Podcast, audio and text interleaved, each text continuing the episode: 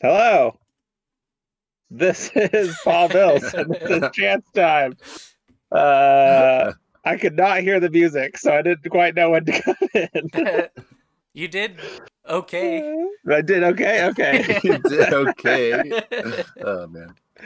Welcome to Chance Time Podcast, uh, uh, another video game podcast. Uh, I think I said this already, but uh, I'm Paul Bills, and with me is Ryan Speakman I am also Paul Bills. And Curtis Lowe. I'm I'm not Paul Bills. Not yet. clarify. Not yet. One of us. One of us. Once, Okay, once I'm- that back I am now also Paul Bills. Welcome to the Paul Bills podcast.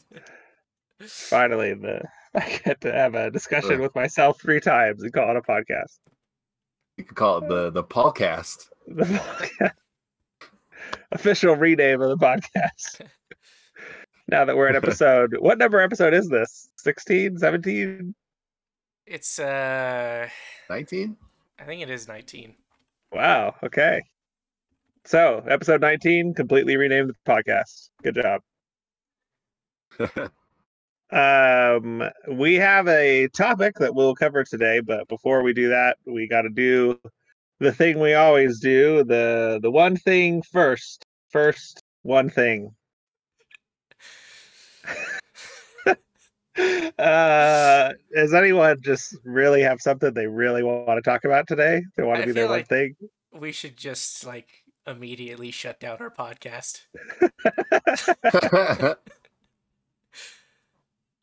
It's done. This is it. We made it almost 20 episodes.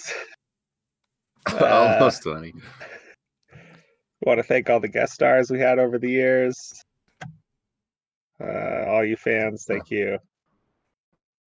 The end. For uh, my that- final one thing, I will go first. Okay, go for it. Um So I bought into the hype as I usually do. and I decided to give Monster Hunter Rise a go. Oh, you did. Yeah. And Actually, just saw you playing that earlier today. yeah. It made me think of something that's been const- a constant problem when I'm playing video games. I don't know if you guys have the same problem, but you eventually get to things where like you have to name your character and create your character and then I like spend a long time deciding if I want to make it look just like me or if I want to make it look like some sort of abomination. And I kind of feel like that takes me a while. And then the hardest part, especially when I was doing Monster Hunter Rise, was you get your dog, which they call a palamute, and you get your cat, which I think is called a palico, but I might be wrong Yes. on that. Um, I'm pretty sure that's right. okay. That's in the other ones. Okay, yeah, yeah. And I create my cool looking dog, make him like weird sea green colors and blues, and give him one red eye and one gray eye. And then ask me to name my dog. And I sit there for an hour trying to think of the perfect name. Because I know that this is going to be my companion for the whole game. That's true. And same with the cat. And same when I had to name my Animal Crossing island and all these other things. Why is it so hard to like give your uh give your fake companions a name? Well, I mean, you do make, you do make a good point. Like Monster Hunter Rise, is- it's a game you're supposed to play for hundreds of hours, right? Like Yeah. it's supposed to be like your whole hobby could just be Monster Hunter. So mm-hmm. it does seem like kind of a big decision. You are going to spend a lot of time looking at at those names. Yeah. So on on on the one hand, I get it. I feel like you should have like it, like with naming a child, you should have a gestation period. Where I mm. assume that you name your child and then you get at least a year to change it. Is that correct? um, I, I there don't actually remember. is something. I don't remember what There it is something There like that, yeah. a- yeah. Um, but here's what I went with. uh, I consulted with my girlfriend, and she decided that Stingray was the name for this dog. Because I was thinking one. dolphin, because it's got like a lot of sea colors on it, Right. and then I ended my phone call with her and had to name the rest of them by myself, and I went with Senor Luna for my cat. That's really good. I like that a lot. Yeah. And then when I thought I was in the clear, they randomly give you an owl that you have to name in the tutorial part of the game. And I was too exhausted to think of anything cool, so I just went with Featherball. Wait, is the owl like a companion too? I didn't don't really understand what the owl is for. Weird. Okay. There Cool was game. a lot of reading in the tutorials, so I have no idea what I'm doing right now. Because I forewent the reading. Forewent? Is, Yeah, is that a word? yeah, it's in many of Abraham Lincoln's speeches. Yeah. Oh right. I forget. You're constantly studying Abraham Lincoln. Yeah. um but yeah. I don't know. I want to get straight into the action and so there's just like I don't know. It that's neither here nor there I think, cuz the main point is I always have this problem when I'm like in some sort of RPG or action RPG and I get a new companion that I have to name. Because I want it to be perfect. I Uh, honestly don't stress about it like hardly ever. Wow. Especially if like they're like animal companions like that. I usually just give them names that were my pets growing up or something, you know, Mm, okay. which is an easy way out. It's not very creative. But sometimes I think the I'm easy just way out I'm not creative when it comes like when I whenever I uh, play Dark Souls or any of those games, my name always ends up being Sir Kurt because I can't remember it. Like I, where I can't think of anything better. Then it works out because then if I start a second playthrough, like I don't like my first build or something, and I start I want to start over again, you know, then it's just Sir Kurt the second. It works out okay. It seems it goes well with the theme. Yeah. Yeah, the name of my character is always easy because I always choose the same one. But it's when I have to have friends is where it makes it hard for me. Because I That's want these friends to be real. trying to remember. I I don't know if I've really ever played games that are like, here's this character, you have to name it yourself. Earthbound was the other example I was thinking of that I had. But they time. give you options though. Like they there's a preset name that you can go with, or you could do something else. So, yeah, They do. I always want to do my own name though, which Oh, okay. adds to the problem. because like, it's like in all the old Final Fantasies and stuff, it was the same way. So it'd be like, here's name this character. Then it says Cloud. I'm like, oh, well, I don't want to change it, you know. yeah. so I don't know. I'm never stressed about that kind of thing. did you be honest. guys ever nickname Pokemon, or did you always just leave it the name of the Pokemon? I usually left it the name of the Pokemon. Yeah, same. Same here. I will but say. my- Oh, go ahead. I was gonna say my kids love nicknaming the Pokemon, but they don't like name it. They just like to hit a bunch of buttons on the keyboard and go. then laugh whenever it comes up, and it's like you know, thirty A's or whatever. Oh, I do. I can't think of an instance where I did stress about a name, and it was Animal Crossing, and you had to name the, your island. It's a big That was decision. stressful. That was a. bi- That felt like a big decision because Yeah, you have to that- name it. You're like stuck with it forever unless you decide to just demolish the whole island and start over. Like there's no going back. Yeah. Other That people are going to it too. Yeah, that too. Like it's not like just like on your game and it's just you. Like, you can invite people over and they're gonna they're gonna see what you named your island. They're gonna judge you for it. You know. Yeah. I uh, not to harp too much more on this topic, but I do think it's interesting too with Earthbound or games like Legend of Zelda where you name your character, but in the Nintendo canon, they have real names. It's like Ocarina of Time, you can name your character Ryan if you want, but it's. Link, really. And it's always Ness, but you can name your character you. Yeah. So it makes it even harder for me because I'm like, do I stay true to the Nintendo canon? Or do I create my own adventure? In an alternate timeline where I've removed an infinity stone of my name. These are big burdens that video games lay upon such such young souls. Uh, another quick question on this topic: Have you ever played part of an RPG and realized you had to restart the whole thing because you couldn't stand your character that you created? Hmm. I don't. n- Not like the. Remember. Oh, sorry. Go ahead. Yeah, I don't think I have. I have, but just because of like I don't like like the class or play style I was doing. Mm, okay, yeah. Or for the name though.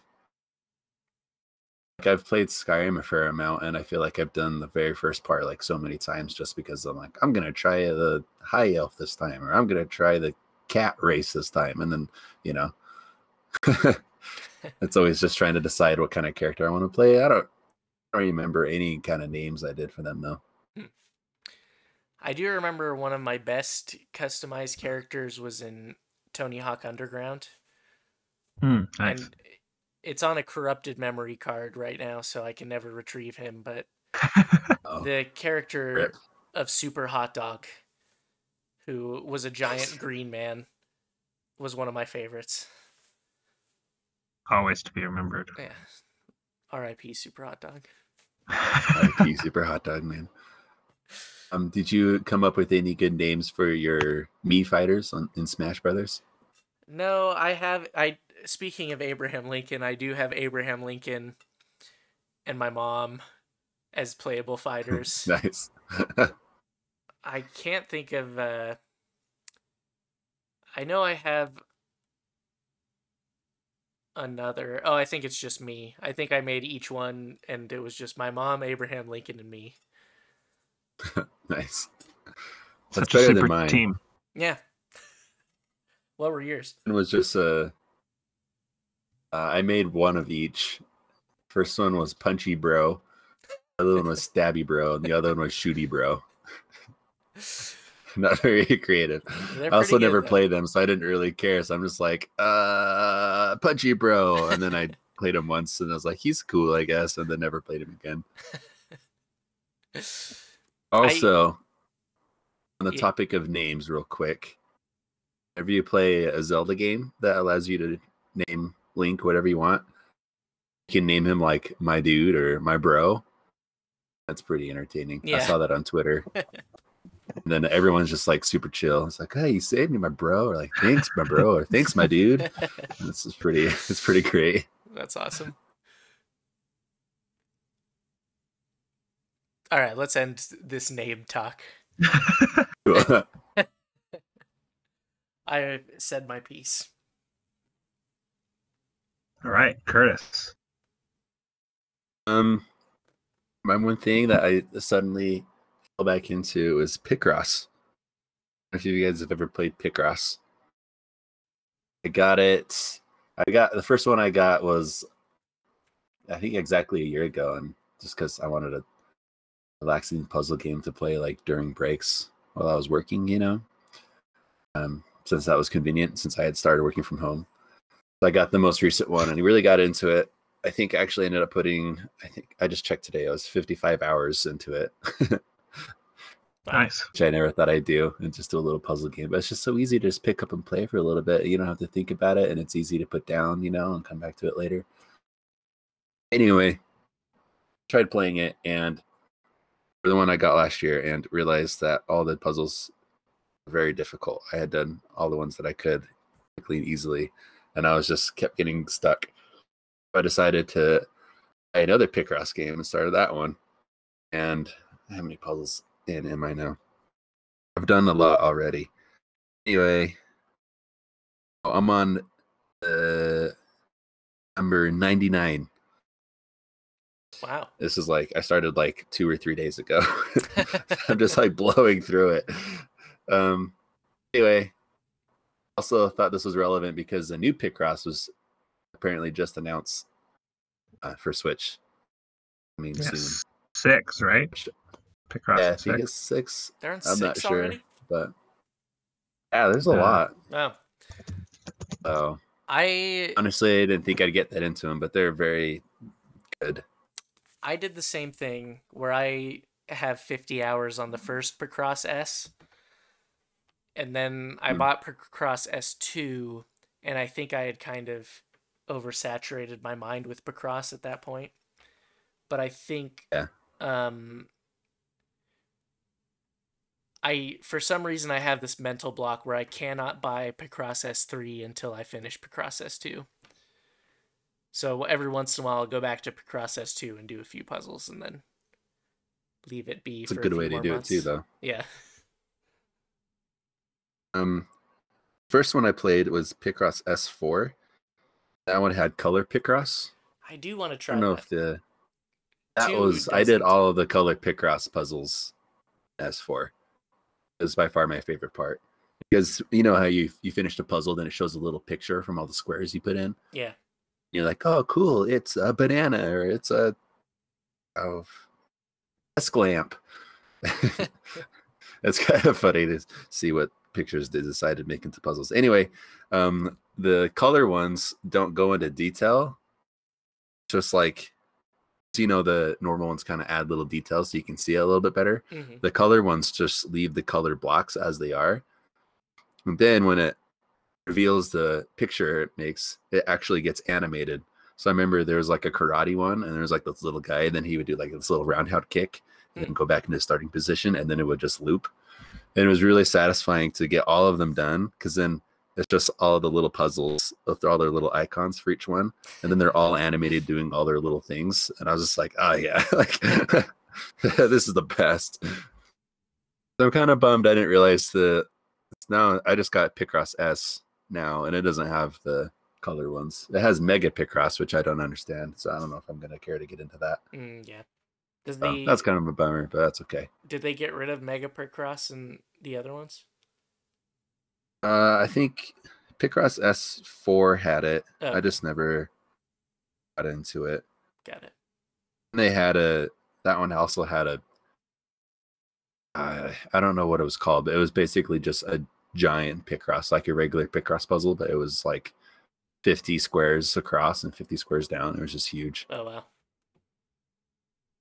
which was fun when I started it because it seemed pretty easily. But then I made like one mistake somewhere.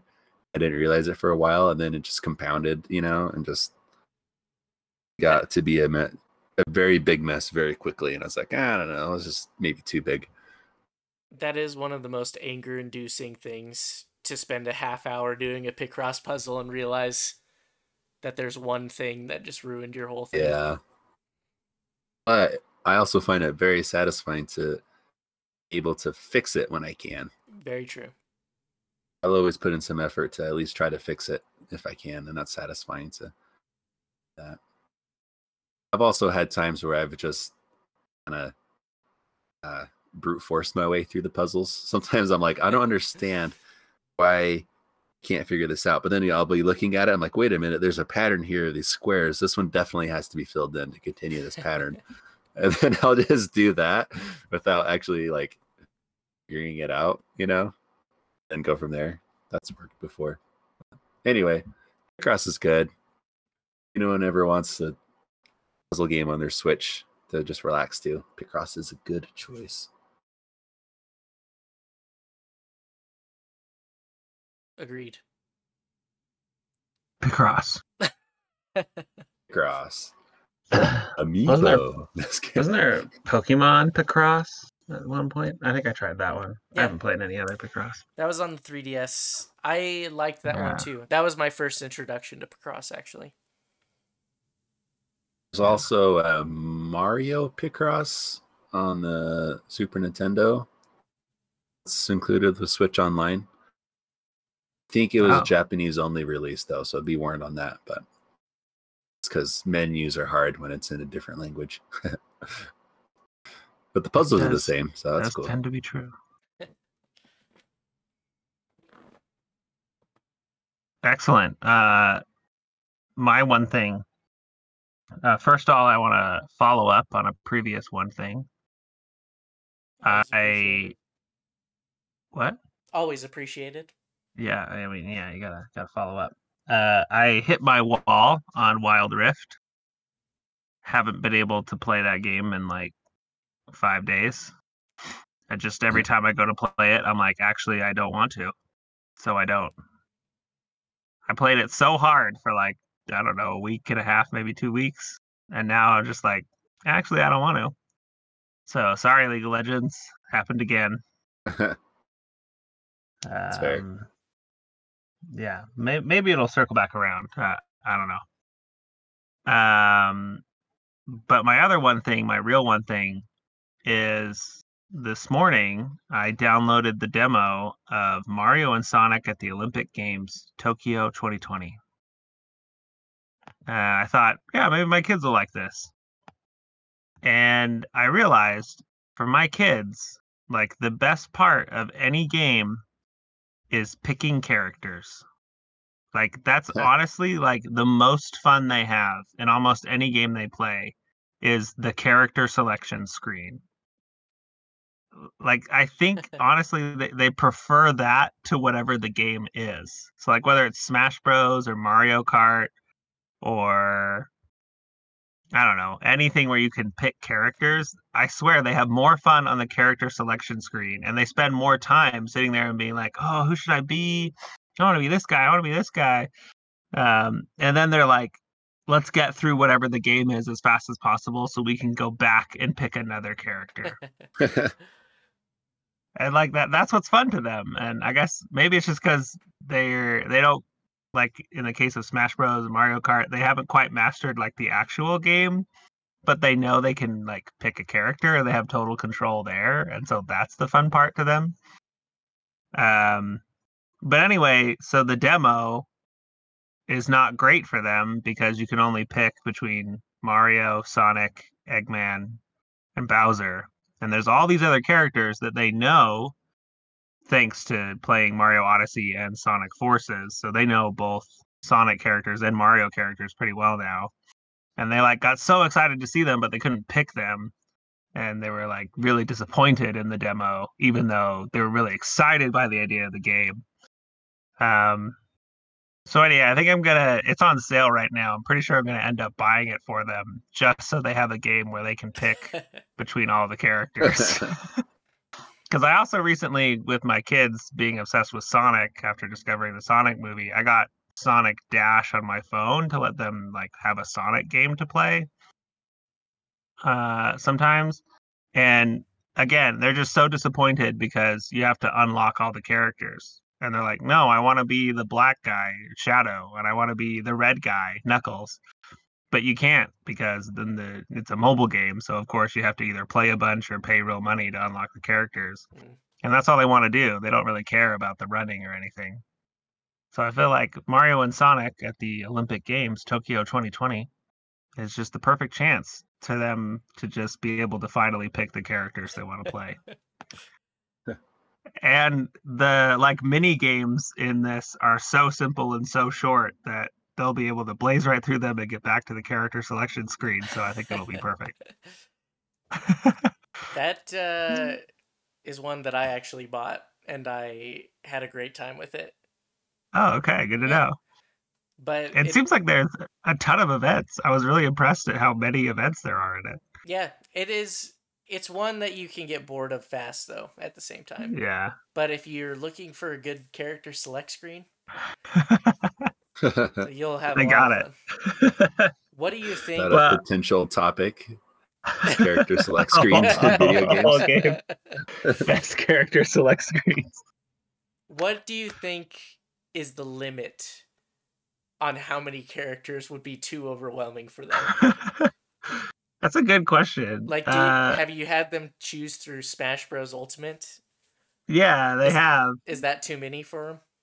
No, they, but they also like like there's so many characters in Smash Bros that they just ignore because they have no connection to them whatsoever. Yeah, okay. yeah, I kind of figured that'd be the case. Yeah. So to them, like Smash Bros is fun, but they kind of stick to the Mario corner of the screen. Um, and there's like a couple that they've decided to like. Like they really like Rob because it's it's a robot and robots Got are it. cool. Uh, but like yeah, eh, the whole Fire Emblem chunk of the screen they'll never even go to. Um, Got it. so yeah, I guess it's not overwhelming, but it's also like they don't know most of the characters. So in their minds, there's only like maybe 20 characters to pick from anyway. Okay. And. I've been really surprised at how they've latched on to the Sonic characters because I I don't really know anyone that's like a real big Sonic fan. So I don't know the Sonic characters beyond like Sonic, Tails, and Knuckles. I didn't know the other ones like at all. But they played Sonic Forces and now like when they opened Mario and Sonic, they were like Metal Sonic and they were so excited and I was like, "Oh yeah, sure. There's Metal Sonic." You're sitting here and hmm. telling me, Paul, you don't know Vector and you don't know Rogue? I, I don't I don't know those characters. I I think maybe I know Rogue now, but I honestly still don't know who oh, Vector Oh, is. Vector Well, is the other the- ones I the know would be. oh, Oh, see, I knew okay. there's an alligator. I don't know his name. I think Rogue But and Vector were the it- only obscure ones I could think of. well, I know Shadow, and is it the silver one just named Silver? Oh yeah, yeah, yeah. Then there's a pink one that I feel like I should know her name, that but I don't. Amy. I know that one too. Yeah, it's Yeah. Amy. Okay. Oh, by the way, in we played the demo of the badminton, and I guess Amy is from Israel. She had the Israel flag by her when you played against her. I was like, is this like, is this canon or is this just like randomized? Right. is this kid? I remember also the badminton being one of the worst ones. In the yeah, because it's like it's like Mario Tennis, but you don't actually have to move. So Yeah. it's it's like it's pure rhythm. It's just hitting the A button at the right time. Yeah, I was like, oh, okay, so this is like way simple. yeah, the ones there are a lot of really bad mini games in that. Now that I'm remembering, but the ones that are good, they like are really fun and can get competitive. Yeah. Well, and like for my kids, having super simple mini games is actually really good because, like, one of my kids, he really wants to play, but he doesn't like put in the time to really learn it because he's more about the characters. Um, so it'll be good because both my sons can play together, and like it, yeah, when it's simple enough that they can both do it, it's it's really good. Like the only game they can really play together on their own without intervention right now is Mario Kart, and that's only if like the assist is on. But I feel like this one, they'll both be able to at least like get through the event and pick the new one all on their own without, you know, someone having to stop and help them every five minutes. Yeah. So that'll be interesting to see how it works out. Uh, just to put the thought in your heads, we don't have to discuss this, but is there any way you could gamify a character select screen? So just- like the game is the character yeah, select screen. That reminds me of uh, there's a board game called Roll Player, I think is what it's called, and it basically turned like creating your D and D character into the game. Interesting. So like having the best character sheet basically at the end of the game is how you win the game. So you don't play beyond creating your character. Huh. So yeah, I feel like character select screen the game could could be just really great. Someone could figure it out. But also, I like, you need a way to unlock new characters because that's fun for them too. Mm, yeah. yeah. I feel like But, yeah. Smash is the closest thing that comes to it because you have like a true. cursor that you almost have to move around instead of just Right. did manage And to do have to like, select. gamify the credits, so maybe they could do it with the character select. I know. right. Yeah. Well, and Smash has not just character select, but color select, Mm, which adds a whole new element to it. and the name select. Oh, So the you name almost select's the worst for sorry. just with like my nephews and stuff. I have so many names on my on my name select thing. It's just like, why is this here? It's like that makes me the think- like when you mentioned uh we were talking or I guess this is before we started recording, but we are talking about naming Pokemon and your kids just like mash the Yeah, buttons and see what yeah. silly thing comes out. That's what my nephews did in Smash for the for the name name. thing. I think that we Thanks, talked about it on the record because it was when I was talking about naming dogs and cats and owls. Oh yeah, Oh, that's that right. was on the record.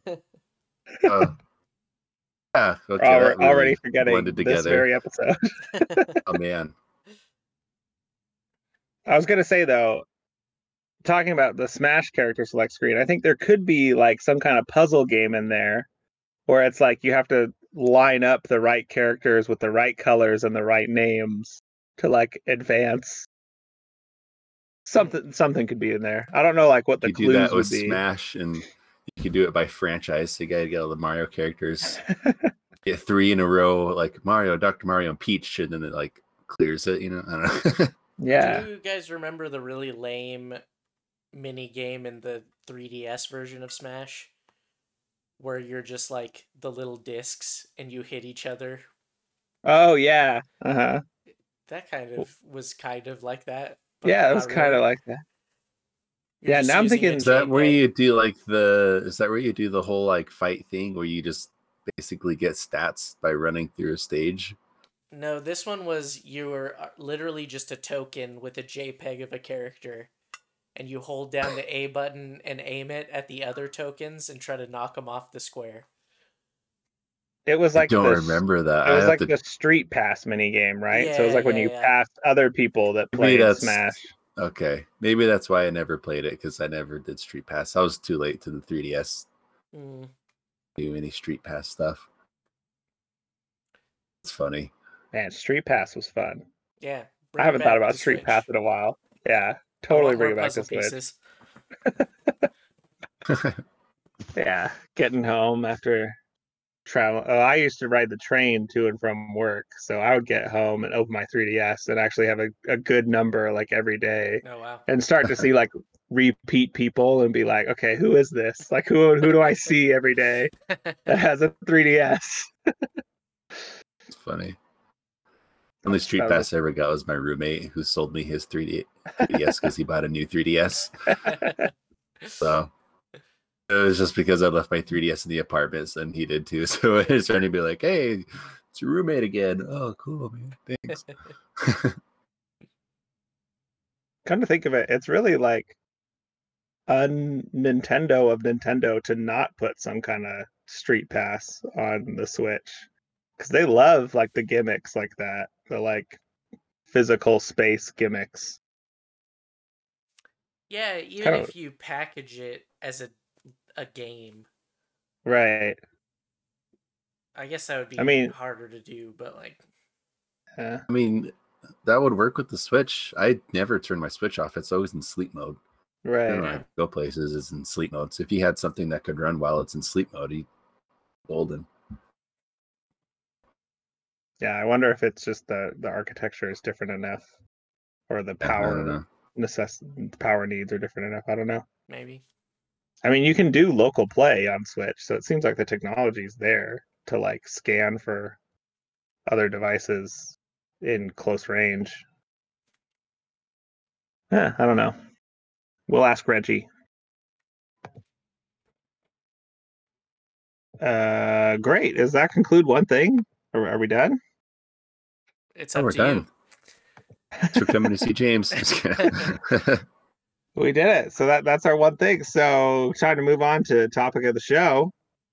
Uh, let me intro this topic, and then we'll dive right in with some questions. Um, so the topic of the show this week was inspired by an article that anyone listening to this has probably seen. It was probably one of the biggest game news articles this week.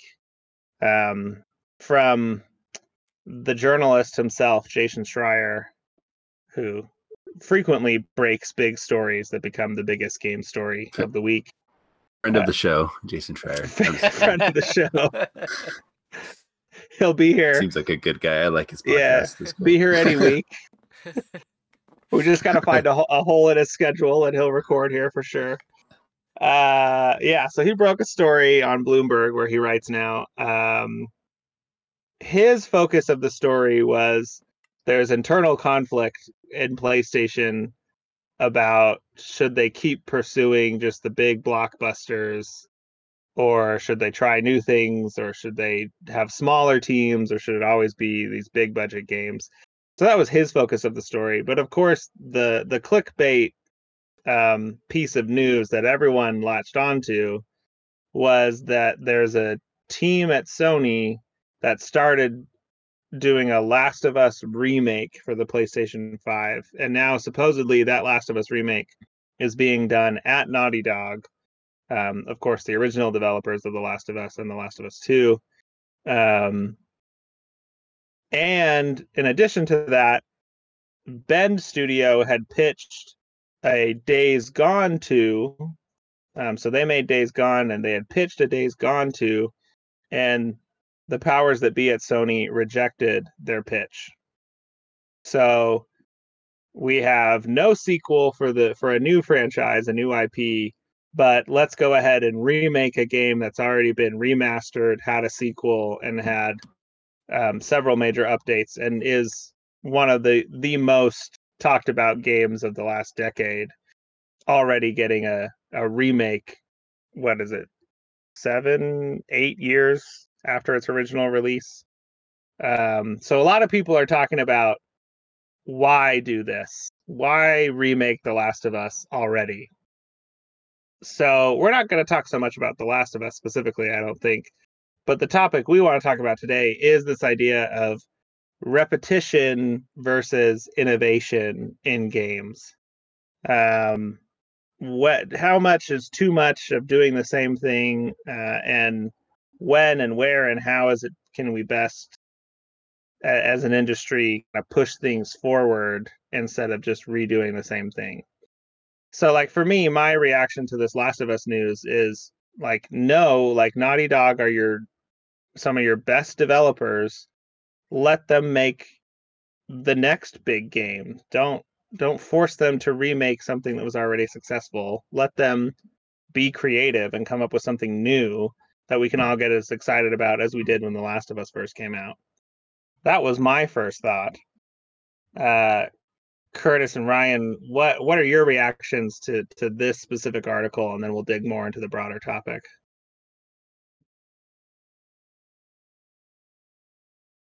I guess Curtis, what was your reaction? Um, well, my first initial reaction was kind of the same thing. That I thought it was kind of a bummer that they're s- so focused on like their old games, I guess you'd call them. That you know they make them just because they know they're going to make a lot of money, and that's it. It's not doesn't seem to be like there's a lot of creative freedom in the article. It made it sound that way. I'll say. Um, that was my first reaction, especially with the the Last of Us remake, because that makes literal zero sense to me. You can already play the remaster on PlayStation 5 because it was on PlayStation 4. Like it doesn't make sense why I don't understand why they need that. I understand they'd want to capitalize on The Last of Us because it's made them a ton of money. Um, I feel like they're already doing that because they have an HBO show coming up for it. Like capitalizing on it. There's other things they could do besides just remaking the first game that's not even mean, I, I'll be honest, I've never played it, but it seems like it's aged just fine. Like it hasn't aged poorly, you know. Yeah, it it And definitely it's feels not like inaccessible. It's still, like it's easy to get to to play. Yeah. Like still feels modern. It doesn't feel like Yeah, yeah. we're in an era that needs a remake of a game. You know. like the like Demon's Souls needed a remake. It was on PlayStation 3. Not everyone had a PlayStation 3. It's not like you could play that game on your PlayStation 4. It's dated compared to like the newer Dark Souls games. Like it needed a remake. So it made sense to do that for the PlayStation 5, you know. Um I can't say the same things about The Last of Us. Um yeah, and putting Naughty Dog on that project seems weird, but maybe their studio is just that big that they have a smaller team working on the remake while the rest of Naughty Dog's working on other stuff. I don't know. I'm assuming that's probably what it is. I don't know. Uh, well, Anyway. actually, in this article, they also said that part of Bend studio, after they were told no on Days Gone 2, were told that they had to help Naughty Dog make quote unquote a multiplayer game, which has to be Yeah. the the multiplayer component of Last of Us 2 that got cut off. Um, so yeah, it does seem like there has to be multiple teams at Naughty Dog. So yeah, there could be a Yeah, team making sure. the next thing. It could be like I don't know, maybe developer newer hires or something that you know they're just kind of cutting their teeth on a project that, are, that Sony's like, this is definitely going to make money, you know. So go ahead and remake The Last of Us. Um, the other thing I just thought was interesting. It seems like so that was my first initial thought that Sony. I guess my general blanket statement is Sony isn't really allowing for a lot of creativity and innovation in their studios. Um, but then I was thinking about the lineup for the PlayStation 5, and there's a lot of kind of, I mean, there's quite a few weird, quirky games coming, you know. Um, Returnal is one that comes to mind. Um, there's that one with the cat that you play as a cat. I don't know if that's that exclusive. called? Can't remember what it's called. Yeah, I don't know. that's I have no idea what you guys are talking about. There's a I game. remember the cat one, and you're Yeah. just, it's a world full of robots, and you play as a cat. No, I have it no idea what this is. Really? Yeah. okay. It's called Stray, Um, and yeah, it's like Stray, yeah, in a, it's, it's in like a post-human future where everything's run by robots, but you're a cat, Wow. and that's really all we know Yeah. about it. That's like all the trailer showed. okay, so Yeah. it's not out or anything. It's just No. there's been a trailer. oh, it was just Yeah. a trailer. Okay, Yeah. got it. Same thing for Returnal. It's not out yet. Um, but like they seem to have some good projects, like good innovative, you know, not innovative maybe per se, but unique games that aren't part of a franchise or aren't a sequel. Um, but then I started thinking how many of those games are being made by Sony's like actual studios that they own. I'm not sure on that, but Uh, yeah, so think it's very many. Like all the Sony studios, like there's a new Horizon sequel, there's a new God of War sequel. Um, you know, like I don't know, yeah, but also sequels. but let's not forget, like Horizon Zero Dawn was a big risk new franchise, and now Yeah. it's just getting the follow up because it was so successful. But at the same time, I mean, Horizon Zero Dawn on the surface was a big risk, but the actual gameplay I think was very safe. It was just like a greatest hits of open world games. But that studio had only made like first person shooters before.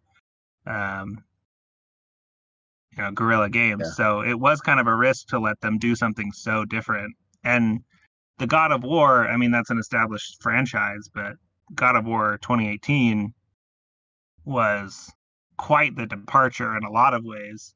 But also it was just well, let's make God of War but Dark Souls. So, yeah, so you can make the argument both ways that it was they were just doing you know safe things, or you know you could also say like actually they were kind of pushing boundaries in a lot of ways, you know. So you can you can argue it both ways, I think. Yeah, yeah, I was kind of kind of say that thing.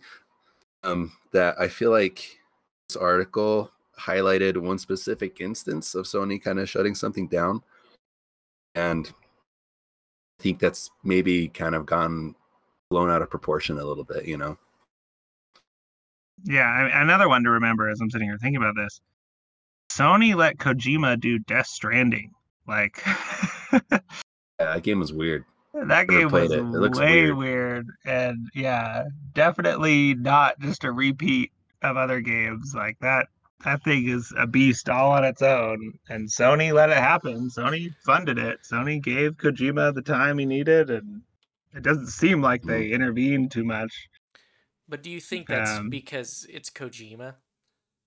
Like, it- Yeah. it It's a does- big enough name attached to Kojima it, is yeah. the brand name in this instance. I feel. Yeah. And also I think that was done under different leadership than leads PlayStation today. Mm, Um, I also think Horizon was greenlit under different leadership.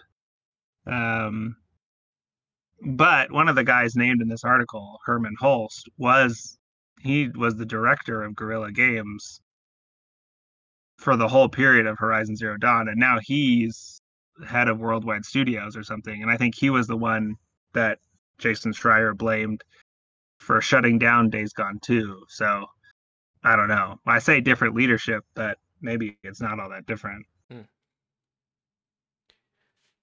When I heard about this article, I kind of I agree with everything you guys have said, but I also am not that upset about a Last of Us remake. Really? Okay. I but that's because I'm in the minority where I'm a person who started The Last of Us twice and I li- like I liked it. There was no reason for me to stop other than the first time I played I played it on my friend's PlayStation. The second time I played it was more of a social situation where like a couple of my friends who enjoyed watching video games rather than playing were over hmm and it just didn't like hit as much as some of the other ones we've done that with um but for me like uh, when i hear news like this i'm in the minority where i could say oh okay i can play a better version of this game later and not have to worry about Yeah. playing it now and also these long story games are more fun with me when I'm playing eh, like with a group who it's rare to find people to watch you play video games but like I fi- I get a better experience out of it when it's like a long story like this when there's other people with me. And so I kind of feel like if there's better graphics and it's smoother to look at, I feel like that creates a better social situation for me hmm which is not also not like anything that anyone's thinking about when they're thinking of The Last of Us being remade.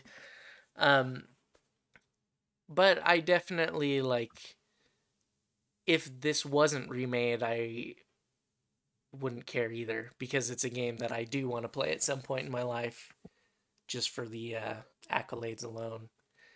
And I don't Right. think it needs to be remade. But now that I know it is going to be, I probably will be more excited about the remake than going back and playing the old version. Yeah, that makes sense. And there's probably a good number of people who want a PS5 but didn't have a PS3 where The Last of Us originally came out. I I do think there's something to be said about that too, where like the PlayStation 5 seems to be more hyped up than the PS3 and the PS4. And I think Yeah. like with that, I think we're just kind of in an age where like right now the new hot tech when it's hard to find becomes more wanted and i think Mhm. that like happened a lot with the Yeah. switch and like i think playstation might be seeing like the demand for playstation 5 is way higher than we expected. And so maybe they're thinking there's going to be a gap of people who didn't play any ps3 or ps4 games. And thinking oh we need to remake this for the people who are getting the ps5 and haven't played anything.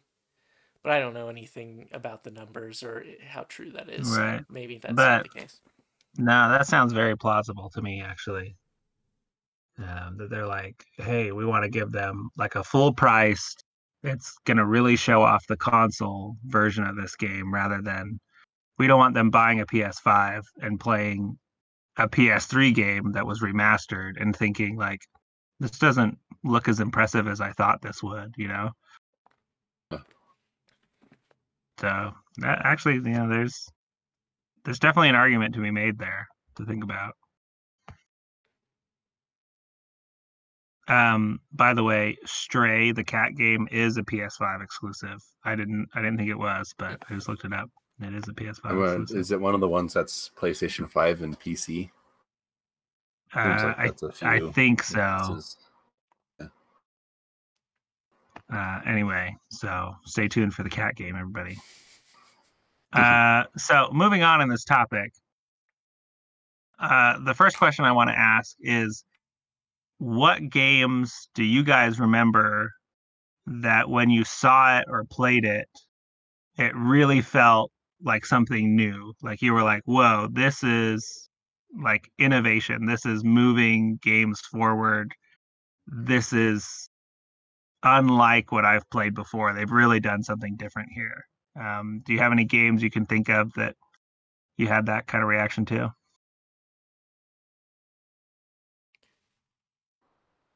I know the ones that everyone talks about, hmm but I kind of think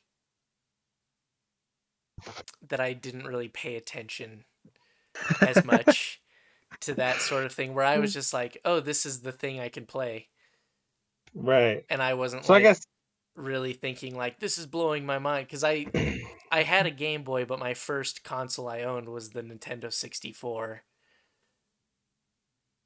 And like you see better graphics which which e- with each console and then like you see the mm-hmm. Wii with like good question. motion controls and stuff like that.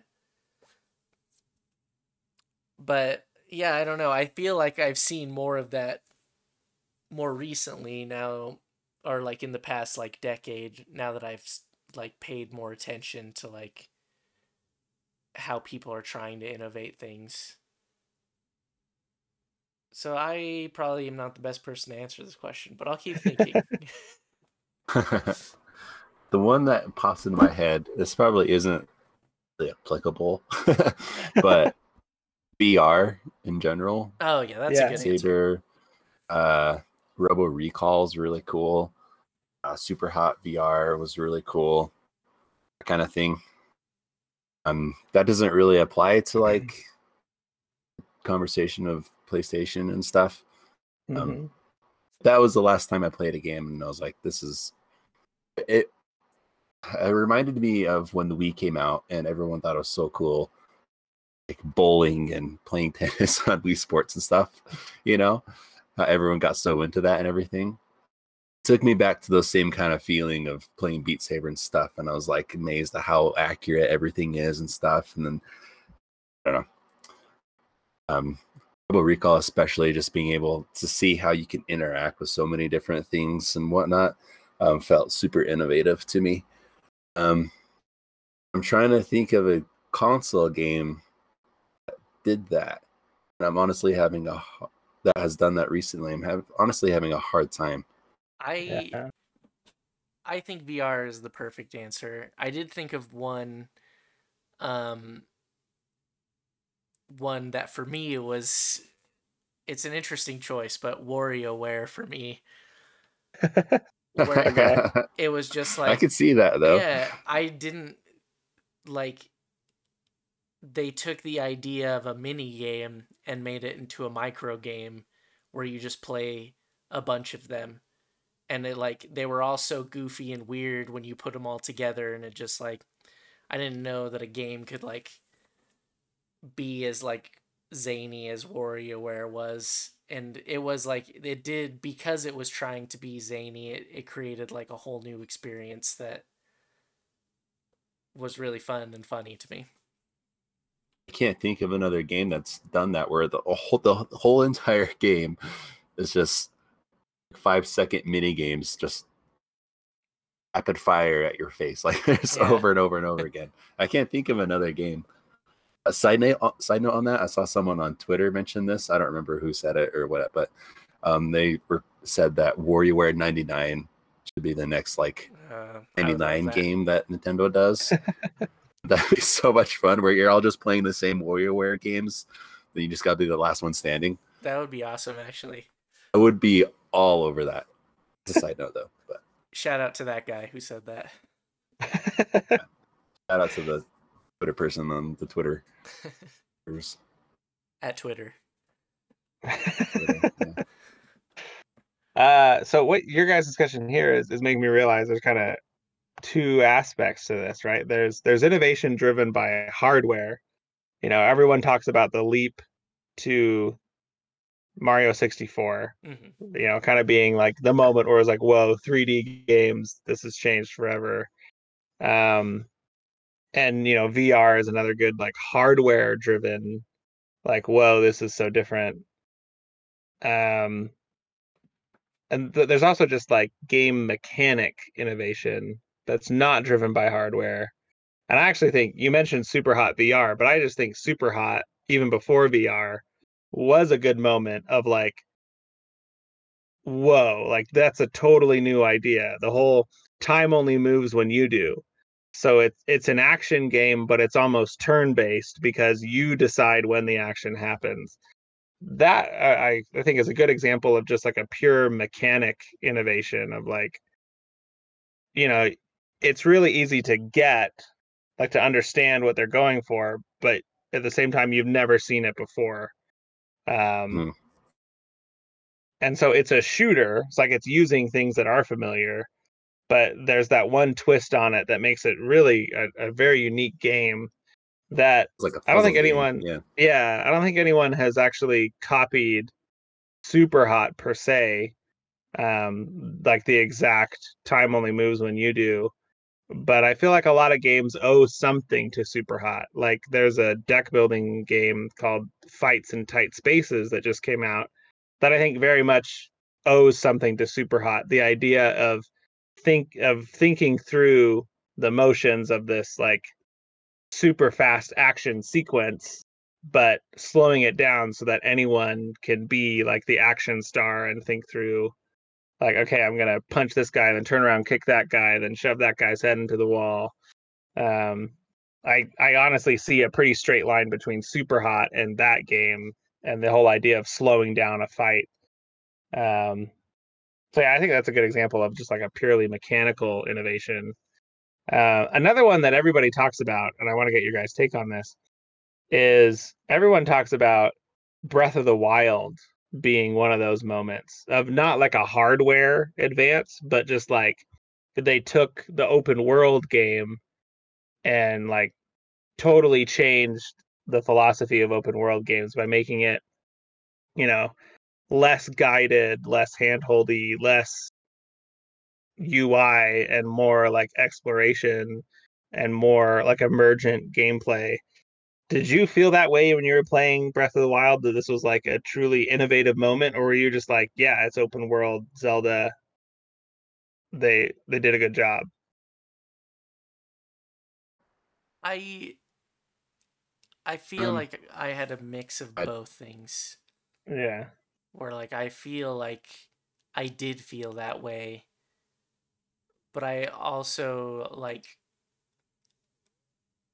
I felt like that spoke more to the game design than innovation. Where like the game makes you feel like you could do anything but I kind of feel like it like if you look at it it's like this is still a video game that we've seen mm-hmm. like similar mm, things with. Right. This, this is still just like an open world third person action game. Like there are so many. They just executed on it better Yeah. than a lot. I think the innovation for me on that game is just the freedom of you know can do whatever you want, however you want, really.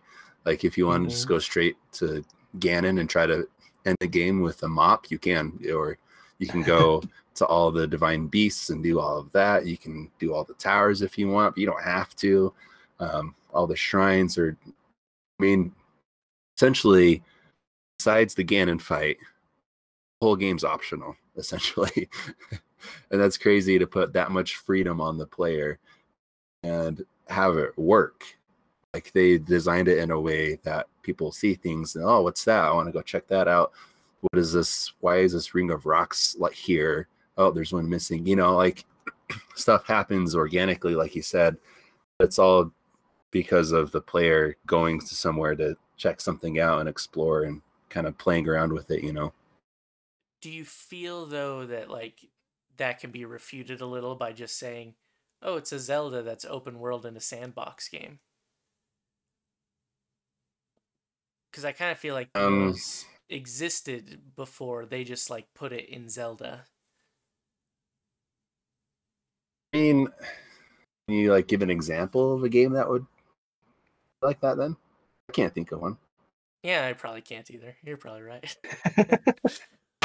But I know I don't that, think- like, so maybe it's not, like, the game freedom of it? And I feel like Yeah. there's elements of that Yeah, yeah. in uh, open world games before, but not to the extent that Zelda did. So maybe it is a brand new thing because they pushed think it you as have a good far point. as possible. Yeah, you have a good point because there's tons of other sandbox games that came before Breath of the Wild. I just think Breath of the Wild executed it in such a way that like it, it made me want to explore as much as possible, you know. Yeah. Where other sandbox games you're just, just kind of goofing around just for kicks and giggles, you know. Um but there wasn't that element of exploration and discovery. And I can't think of you know that sense of yeah, the sense of feeling of discovery in any other game really. What's your take, Paul? Yeah, I mean, I the reason I asked the question is I I struggle with it too, where it's like, it's not like there's anything in there. Like Breath of the Wild wasn't like a super hot moment where it was like, whoa, I've never thought of this and I've never seen this. It was Breath of the Wild was like, I feel like other games tried to do what Breath of the Wild did and just didn't do it as well. And that that's a distinction in my mind. It wasn't like there's nothing in Breath of the Wild that was like this is a whole new mechanic that I've never seen before. But there was a lot of like, whoa, this has never felt this good before, or like I've never been this impressed by these kinds of mechanics before, you know. And like I guess another thing, I guess Breath of the Wild, I'd never seen this particular mix of ideas before, and that that clicked in such a good way that now so many other people are trying to copy it, you know. Mhm. Um. So yeah, I still like. I, don't- it's hard for me to classify that. Like, is it innovation or is it just like excellence? Like, is it just really well executed ideas that other people had tried, but they learned from their mistakes and and found like a new a new way to execute on those ideas or a better way. Isn't that the definition of innovation? Us executing on something. Uh, y- uh, is it? Like to me, innovation is like no one has thought of this before. Like, like that Sounds an distinction. I just, invention to me. yeah, I guess that's a good. I don't know. All right. Any innovation is taking what's already there and you know Here's they're what's, doing it better or doing it differently to stand out. Here's what the dictionary says. A new method, idea, product, etc. New method. So I guess it is innovation. It's a new method. Or a new idea or a new product.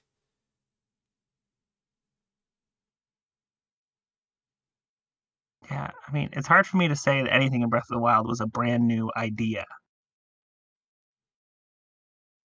But new methods, I mean, Yeah. You can definitely say that it's innovation within Zelda, yeah, which I and it's innovation. Yeah, Zelda's so beloved that that's a huge thing for a lot of people. right. And it was innovation in open world games. Yeah.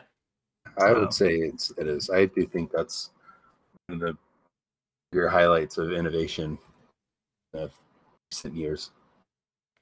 Yeah, yeah. I mean, yeah. I think most people would agree that that's kind of the. It was a watershed moment. So Um. here's my question, real quick. mhm. Um, in the current artistic environment that we have right now, is there only room for innovation within existing franchises? I don't think so. No. Okay. Because Super Hot is the example that kind of says, like, oh, they did something that was unique, but no one really copied them either. Yeah. and so like I don't know, I kind of feel like not just in games but in like movies and things like that, like you don't really see innovation in anything other than like with an existing franchise. And if you do, it's it's it seems more rare. But like another example, almost. Go- no, go ahead. Oh, go ahead. Uh, like another example is God of War. Like God of War was groundbreaking for a lot of people, but it's because they used an existing franchise to do something new. And I wonder if they didn't use God of War, if it would have seemed as new to people. So maybe uh, how would I want to put this? Successful or attention grabbing innovation is probably in those big franchises just because of the name alone that it carries. Yeah. You see that? Like the new God of War that you're talking about, like was a big deal because did innovate from the past God of Wars. I just think something like Super Hot um, was definitely innovative. I don't think people are copying it because it's because of money, you know. Like not everyone has played Super Hot. Like you know what I mean? Mm, yeah. So it's not like it gets as much attention as because it's a small indie game compared to something like God of War or Breath of the Wild. Uh, all the other big AAA companies are going to look to and be like, "Hey, this is the direction that we need to go um, to keep up with the industry, to keep up with sales." I think that's kind of yeah. Because I was gonna what I was gonna say originally, um, I accidentally interrupted you was that I think a lot of innovation in the games industry happens in indie games too. Yeah. But it doesn't catch on as much just because they're not huge titles. So they don't just they don't carry as much weight to people, you know? Like I mean, imagine like the average movie goer um probably pays a lot of attention to the MCU, you know, the Marvel movies because they're huge. Um everyone talks about them you know what i'm saying Yeah. um and you can say that they innovate from themselves too um but they're still marvel movies at the end of the day whereas the smaller smaller maybe smaller budget movies um where there's they don't have that pressure to meet insane sales numbers you know Yeah. um they have a little more creative freedom. They don't have executives saying, "Hey, this has got to reach a billion dollars worldwide, man." You know what I'm saying? Um, I think you can say the same thing for indie games. So this was actually another one of my questions I had written down for this topic was does innovation always come from indie games and then trickle up or does any come from the top down or you know can innovation can it come from anywhere and it doesn't really matter if it's indie or big? Uh, and let me name a few examples just to get that part of the discussion going. Um, minecraft technically started you know as just another little indie game N- by now it's anything but right but Yeah. it was a, a little indie game and there's a direct line between the success of minecraft and fallout 4 and fallout 76 being very interested in base building and you know providing huge suites of tools to create your base and power it and you know personalize it like crazy i think that happened specifically because of the success of minecraft like when fallout 4 was announced everyone was talking about like they added minecraft in fallout like that was the line everyone was using um so i think that's a, a good example of, of it going like from the bottom up from people seeing success of something indie and putting it in AAA. Another example is Slay the Spire.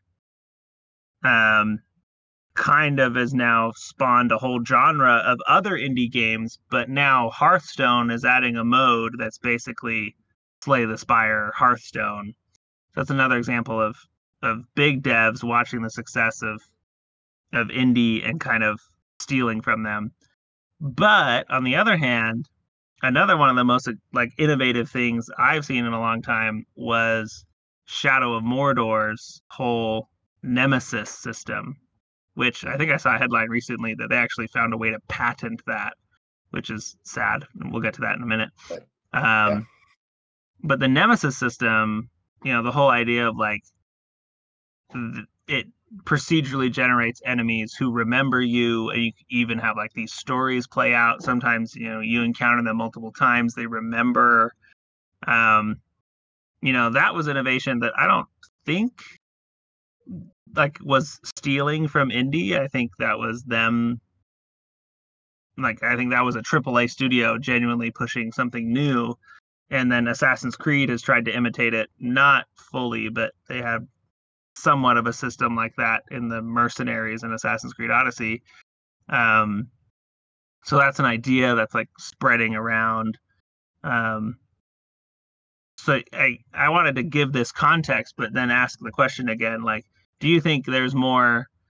It's it's like ideas come from indie and rise up to AAA, or does all the innovation happen in indie and stay there, and AAA is on a completely different track? Um yeah i guess what do you see that relationship being between the indie and the aaa innovation? Curtis i guess you were already kind of talking to this but anything else you want to say with that additional um, i think it goes both ways but i think when it goes from indie up to aaa i can tell because i'm an expert uh, um, but it seems like the indie games that make that big of a splash have that kind of influence on AAA. Like Minecraft blew up so big that like every little mm-hmm. kid in the world it seemed like was playing it. You know, like Minecraft was huge. Um, so I think, I mean, that's when since Slay the Spire, I, I feel like has done huge numbers too. And yeah. Oh yeah, for sure it has. I feel like Slay the Spire influencing that many other indie games gets to the point where AAA developers are like, you know, like that's definitely something to try out, kind of thing. Right. I mean, any creative work, you mentioned that there's, you know, stealing from each other. That's how creativity works essentially is you get ideas from someone else and then work on it and customize it and mold it into your own idea to something new, you know um, yeah, I definitely think it goes both ways, but it doesn't seem like like I don't know how many copies Super Hot sold, um, but it doesn't seem to be as big as something like Minecraft, obviously, but right. also like uh, uh what am I just forgetting the game? I you'd mentioned Slay the Spire. Just mentioned Slay the Spire. Thank you. Yeah. Um, doesn't seem to be as big as those two games, so maybe it's not getting this much attention. I don't know. This is making me realize that in for this particular question, I don't think there's a pattern. Where, you think it can just happen anywhere? Uh, yeah, because I kind of feel I'm trying to rack my brain, and like Minecraft was a good example. I think PUBG slash Fortnite is another yeah. kind of good example where PUBG was more indie, and that kind of spawned the battle royale type of well, stuff. This is actually another question I had written down because PUBG wasn't the first either, right? Even before PUBG, there was the culling and there was other weird, super small battle royales. Mm, yeah. Were and so that one though? By did PUBG? Do we know if they like took those ideas uh, from them? I I don't have like documentation. Only but... thing I know about PUBG is it originated, if I remember correctly. Um, so if I'm wrong, email us at chancetimepodcast.gmail.com. Um, but pretty sure it started, I want to say it was an H1Z1 mod. Okay. Well, it was an Arma 3 mod. mod. Yeah. Was it an Arma 3 mod? Well, yeah, but I think so was, was H1Z1. I think H1Z1 was, was a mod too. Yeah. I want to say H1Z1 was before PUBG, PUBG was I'm pretty, if I remember right, I could have this completely wrong though. Um, but if I remember right, the creator PUBG first made mod on H1Z1 that was essentially a battle royale, and then took that and then made his own game with it. If I remember right. Yeah, that sounds. Uh, okay. Games Yeah, concept and I think that's design. right. Yeah. Uh, oh, okay. So, Player Unknown, who made PUBG, had previously created the Arma 2 mod DayZ Battle Royale, a, Uh, an offshoot of popular mod DayZ, inspired by the 2000 Japanese film Battle Royale. Mm. Oh wait. Um in February 2016, wait. DayZ became its own standalone title. Uh Sony Online Entertainment had become interested in Greene's work and and brought him on as a consultant to develop H1Z1, licensing the battle royale idea from him. In February 2016, Sony Online split H1Z1 into two separate games, the survival mode H1Z1 Just Survive and Battle Royale H1Z1 King of the Hill, around the same time that Greene consultation period was over. So he consulted on H1Z1, but PUBG was already like a separate idea he had. Hmm. And before that, it was DayZ Battle Royale.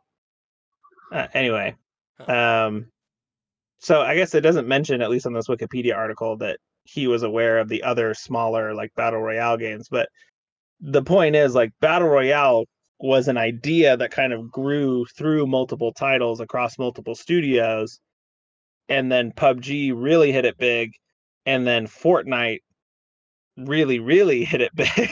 Yeah. And Yeah. Fortnite also stealing from Minecraft at the same time, right? It kind of combined Minecraft. I mean, yeah, you can. I mean, stealing. You keep see, saying stealing. Stealing makes it sound bad. You were the one who said stealing Innovation. first.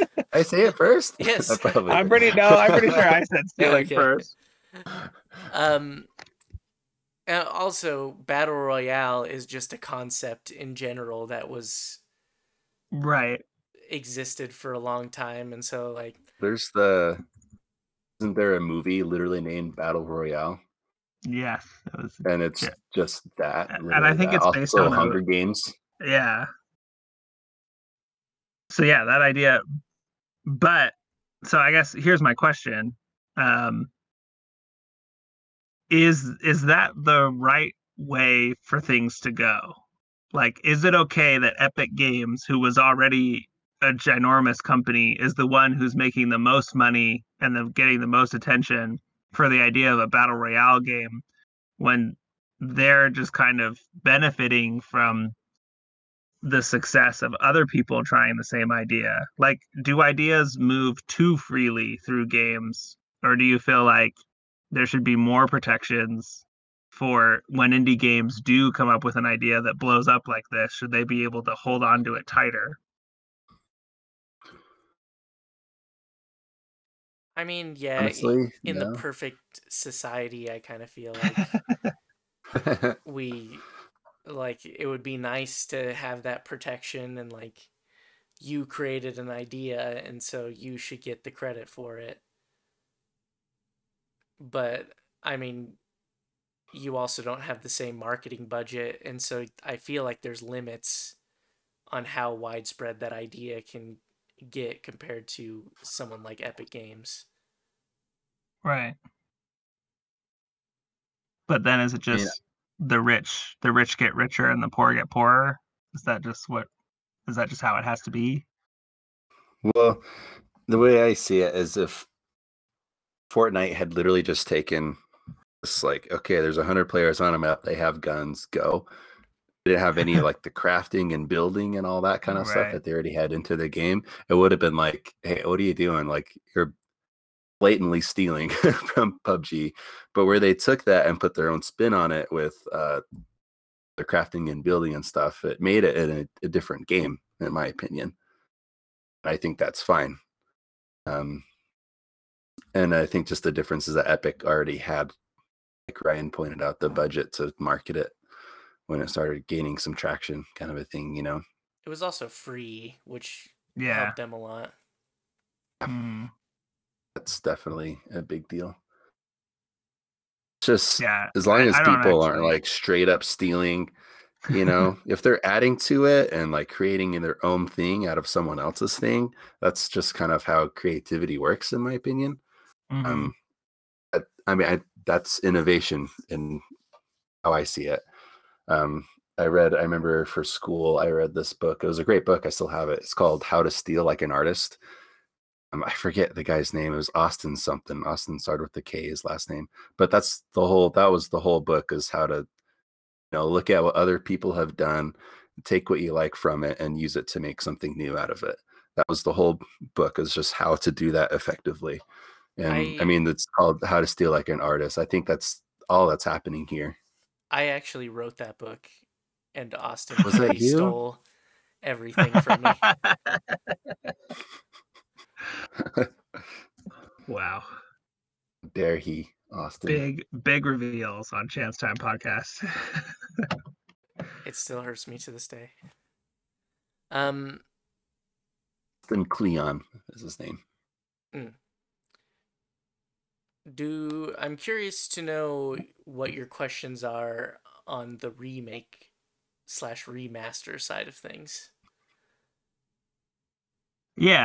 Um, well, I guess that kind of goes back to, to The Last of Us. Um, I guess a question we didn't get to is I guess we kind of talked about this, but when when is a remake warranted? I guess what factors in your mind would be like a yes, we definitely need to remake this game? Um, for me, it's just when the game hasn't. that I okay. Two things come to mind. Is one if the game hasn't aged well. If you go back and play it, and it just you know does not play well compared to modern games, and that Mhm. isn't that impedes your enjoyment of that game. That's a big deal, and that warrants a remake. And two, if people can play it easily, if it's locked to an some old console that no one has access to anymore, it's also a big deal for me. Do you think though? Put those things two together, a remake is necessary. do you think um, if the game's not available, why would it not just warrant a remaster or like an HD version? I mean, that works too, as long as it still holds up, you know? Because uh, from my understanding, remaster is when they just kind of like re-release it with some minimal upgrades, and mm. remake is when they remake it from the ground up. Yeah. And sometimes that distinction gets foggy. Like Final Fantasy VII remake is a really good example of a of a full remake, right? It's we're going to take the story and characters and, you know, basic weapons and attacks, but it's a completely different genre of game now. And, you know, it's no assets were reused at all, right? there's nothing from the original Final Fantasy VII code that is in Final Fantasy VII remake. At least I'm I'm assuming. like Yeah. maybe I don't even something. know. I I still haven't played the remake yet, unfortunately, but I can't even imagine that they use like same maps. Right. Yeah. or if they did, you know, I mean, they probably did, but I mean, they had to expand it a ton um, because the remake covers the original game was like, how long did it get? Be like a five-hour piece of that game, Right. Yeah. you know, the original. So, I mean, to make a fifty-hour RPG out of that, they had to really do a lot of work on it. Yeah. But then there's like the Crash Bandicoot N. Sane Trilogy. Like, is that a remake or a remaster? Because technically, they had to completely recode parts of it, and they just watched video footage of the original and had to recreate it as faithfully as they could because some of the code was lost. Yeah, But like, they didn't really like the idea of N. Sane Trilogy is it's it's the crash you remember but prettier. So it's kind of like a remaster, but but functionally more of a remake, right? I would call it a I think- remake. Yeah. Yeah, maybe we need a new word. Maybe we need a third word to define these games. Because I I think also with Crash Bandicoot, like there's no room for reconceptualizing what that game is. Right. Like it's a platformer. Like if you're gonna remake it, the only thing you can do is remake it to be pretty much the same. Maybe if there's like a part that's like a little harder, you make it a little easier because a modern game wouldn't be that difficult due to maybe new characters. yeah, you could do something like But that. that doesn't like fundamentally change the game, like something like what Final Fantasy VII did, like Paul mentioned. Yeah. And I kind of feel like with stuff like Final Fantasy and with the example I go to is Resident Evil 2, Mm, yeah. they Yeah, looked good. at it and like they figured out how to make it the same game but feel a lot better. Whereas Yeah, the controls are completely different in there, right? Like it's yeah, different, it's new. but I, I think like what going back to Curtis's point of like the first Resident Evil 2 doesn't age well where you're just kind of like walking through like single camera viewpoints from different angles. And now like the new Resident Evil games have evolved in such a way that they're all, like a lot of them are like third person like actiony type of games and I feel like there's something to be said like hey why can't we make the old ones like these new ones? And I feel like that makes them better just based on that principle. And same with Final Fantasy like why can't we make Final Fantasy 7 more like Final Fantasy 15 take the thing that people love but put it into what we think a modern Final Fantasy is. Right. Whereas, like, if you want to remake Mario 64, like, you're making it basically like what the newest Mario is, which is the same as the old Mario. I think that would I think constitute as a good remake though, because I don't think Mario 64 has aged well Yeah, I agree. compared to like playing Mario Mario Odyssey. Like it's not I like the camera in it and stuff. There's just some control issues. It doesn't play as smooth, that kind of thing, you know. I would also argue, though, that if you remade Mario 64 as a modern Mario, it would be way too easy. You don't want difficulty to come from just clunky gameplay, right? But I also think it would be like you would beat it too fast, so you'd have to add more content, I feel. That would be great. Imagine if they made more Mario 64. Yeah. Like another thing about Mario 64 that I would like to see in a remake. I don't like the levels where I mean, you go in, get a star, and then it pops you back out, and then you go in and like redo the whole thing over again, kind of thing. You know, Mm, yeah. I would go though. That would make the game very short, like you mentioned. But Yeah. And I I bet it's you just like one of those quality of life things. That's just after playing Mario Odyssey, it was annoying to into a level and get kicked back out constantly. Yeah. And I bet you there's someone way smarter than me that could figure out a way to remake it and make it Yeah. the same but different. Yeah. So, I guess the other question that follows this, you know, you you could debate all day about like what's a remake versus a remaster, but I think the next question is how many remakes is too many remakes? Like are you guys getting tired of seeing so many things remade instead of new things or are you still just as excited every time they're like yeah, that totally needs a remake. I totally want that experience again, but Hmm. modernized. I think there's something to be said for dedicated audiences where whatever you remake, there's always going to be the audience that's excited for it. Similar to how, like, you might be sick of Marvel movies, but that doesn't mean you're not sick of Star Wars movies yet. And so, like, Right. there's always a franchise game or movie that you can kind of latch on to that you'll still be excited for. And I kind of think that causes problems in the long run where it leads to less innovation because these companies know how to make money. But I think Mm.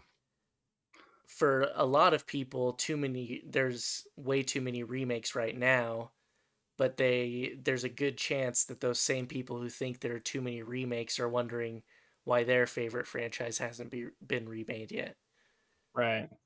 Yeah.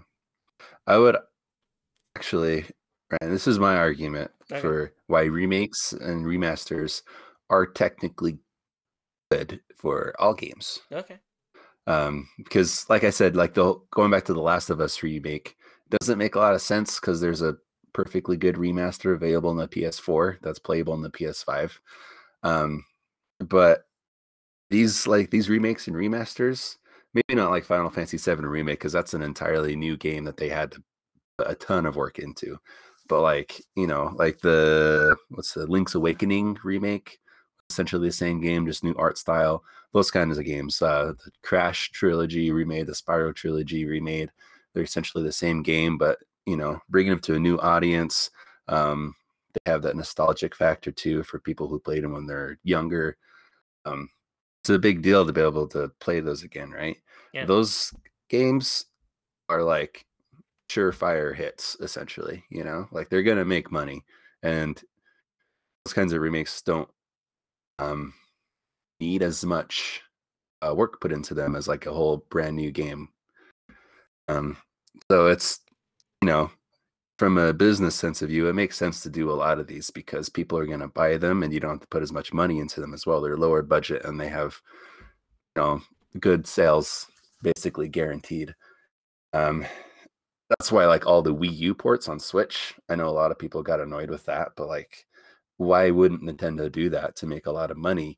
And all that money can be funded into other projects that are maybe are a little riskier, maybe don't have the same guaranteed success as you know big franchises that are going to definitely sell because it's just another sequel to a historic franchise kind of a thing you know?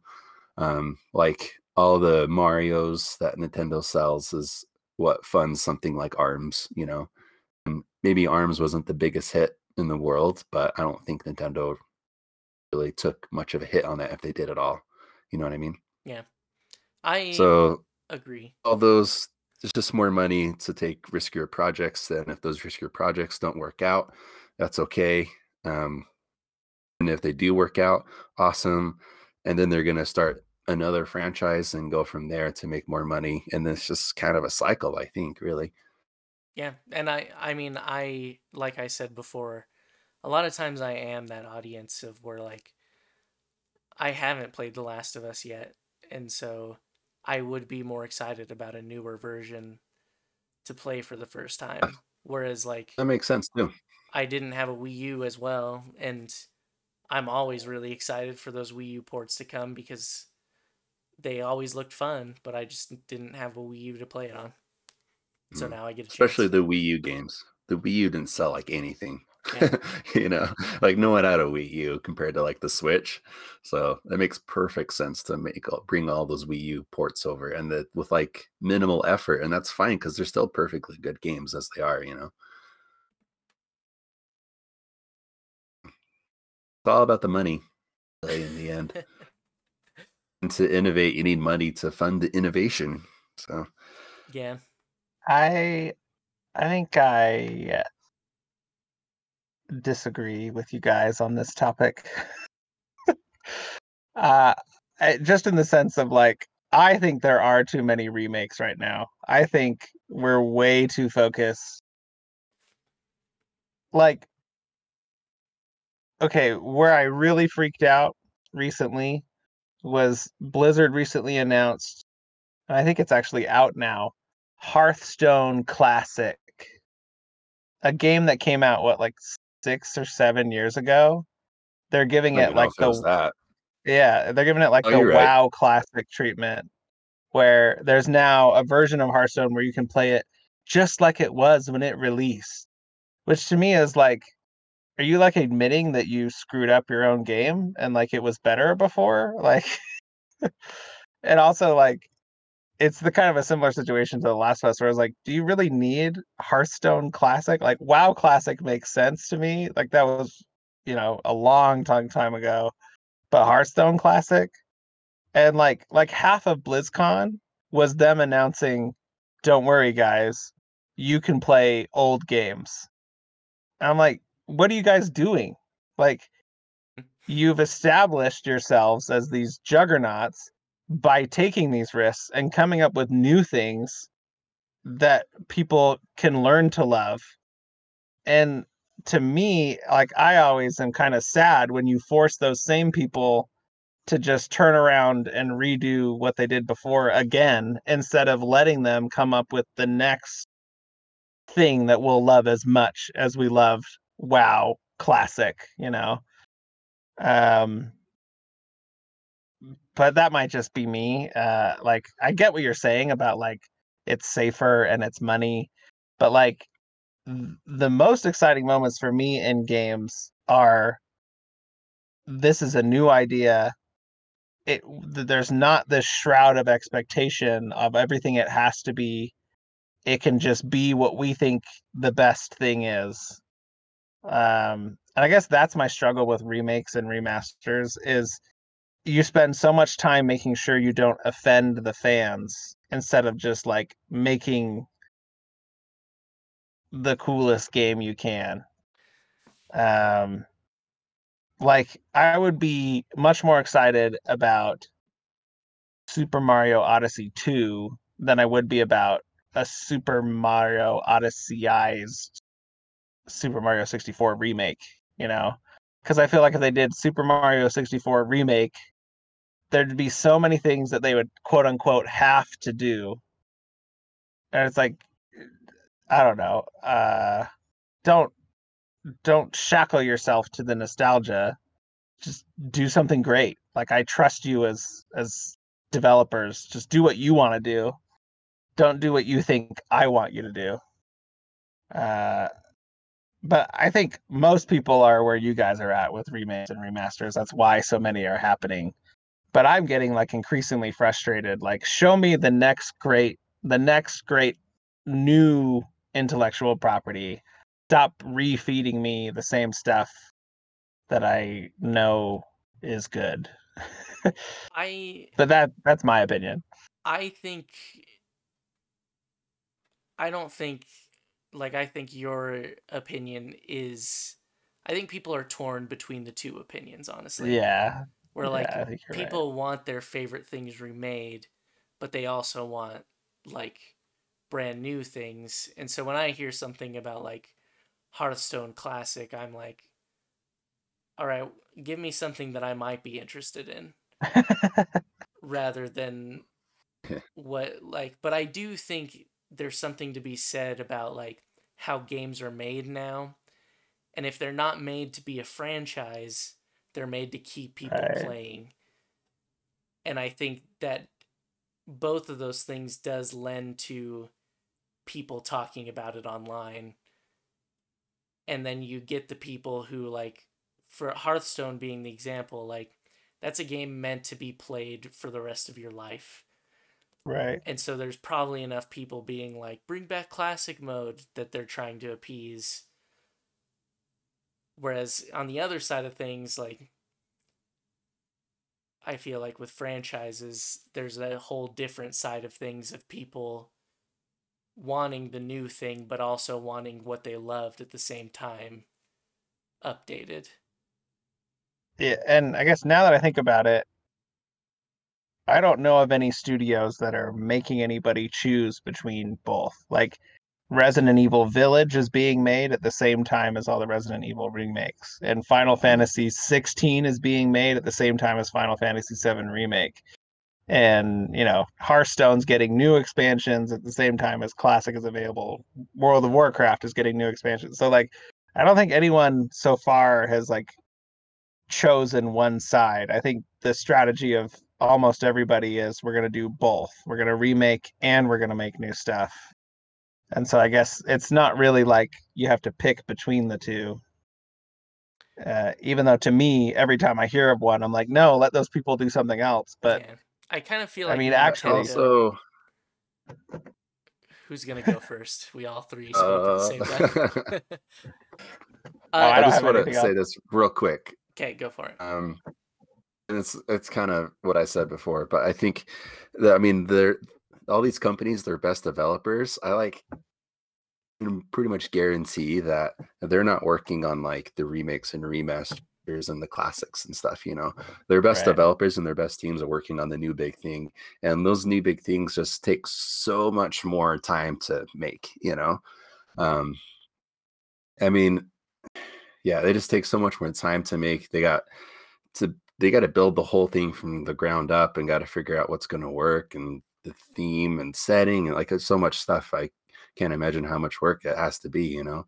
And all those remakes and remasters and classics and that kind of stuff are just um, a good way to get maybe not as experienced developers, I guess you could put it. Um, but you know, the other teams that you have them to work and get them working on projects that's going to continue your income as a company so you can keep working on the next big thing. It's going to just going to, you know, down the road kind of a thing. Right. I also think Nintendo's figured it out, where they're just like, "Hey, here's 3D Mario 3D All Stars. These three ROMs that we just slapped onto a cartridge. Now let us make Mario Yeah. Odyssey 2." That's probably a bit, you know, probably a bit But uh, also easy, like but you know, that's a different conversation. the Wii Wii U ports as well, like they innovate a little by adding something extra. Yeah. And Bowser's sometimes Fury. yeah, that that was an example where they went a little bit higher, but then you think of something like uh, Donkey Kong Tropical Freeze where they added funky mode. yeah, funky mode. and like I feel like that is like a pretty low effort thing where they're just like, yeah, we'll put like a little bit new to maybe hook some people who already bought this in, but for the most part, let's just focus on our new games. Well, and like Pokken Tournament DX, I doubt you guys played that, but oh, I did. uh, but yeah, they added like the three v three mode where you pick a team of three instead of just one character, and they added like one. No, they added one new character at launch, and then there was a couple DLC characters. So it was like an upgrade, but it was mostly a port. That's just another example, like Donkey Kong, where they're like, eh, "We'll we'll kind of do new stuff, but not really." Yeah.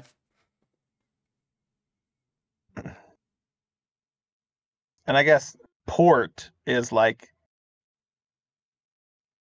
is like the tier below remaster, right? Mm, like yeah. sometimes it's just a straight Yeah. port where it's like we're just we're just gonna make it available. We're not gonna change anything at all. Um, like Final Fantasy VII was ported and it was remade, right? It got both. Yeah. I think there needs to be one more term though, because like Link's Awakening or Crash compared to the Final Fantasy VII remake, they're both technically remakes, but Final Fantasy VII is an entirely new game compared to their old Final Fantasy VII. You know, it's not just here's your old Final Fantasy VII that plays the same and everything, but with new graphics, with modern graphics. I almost think there needs to be a is it a reboot? Final Fantasy VII reboot isn't the same. That's not as exciting of a term, Yeah, I guess. like but- God of War was a God of War was a reboot because it like it was new story and new gameplay, but in the same franchise. It wasn't retreading anything, whereas Final Fantasy VII is too. retreading. Yeah, yeah, so reboot's not right. Yeah. don't know.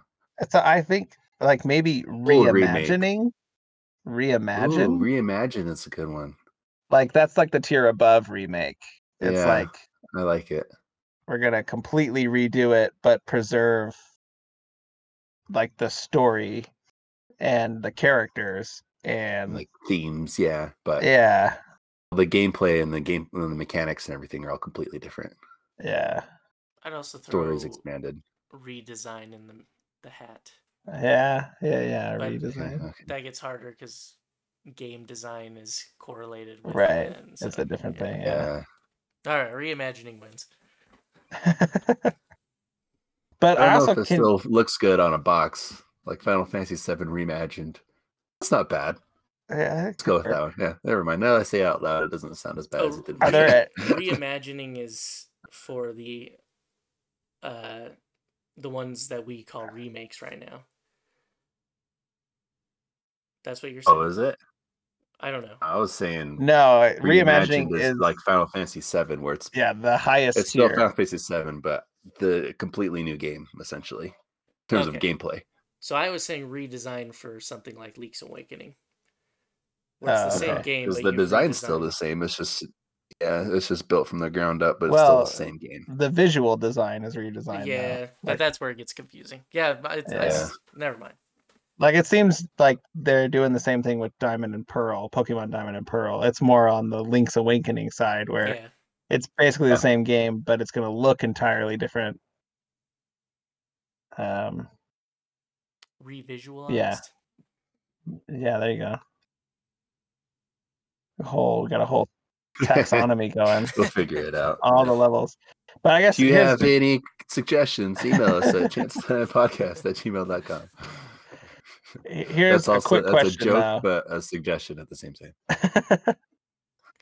Are there any other games that are complete reimaginings like Final Fantasy VII? Like, can you think of other? I guess would the Resident Evil remakes count as reimaginings, I would count. or not really? Yeah, I would.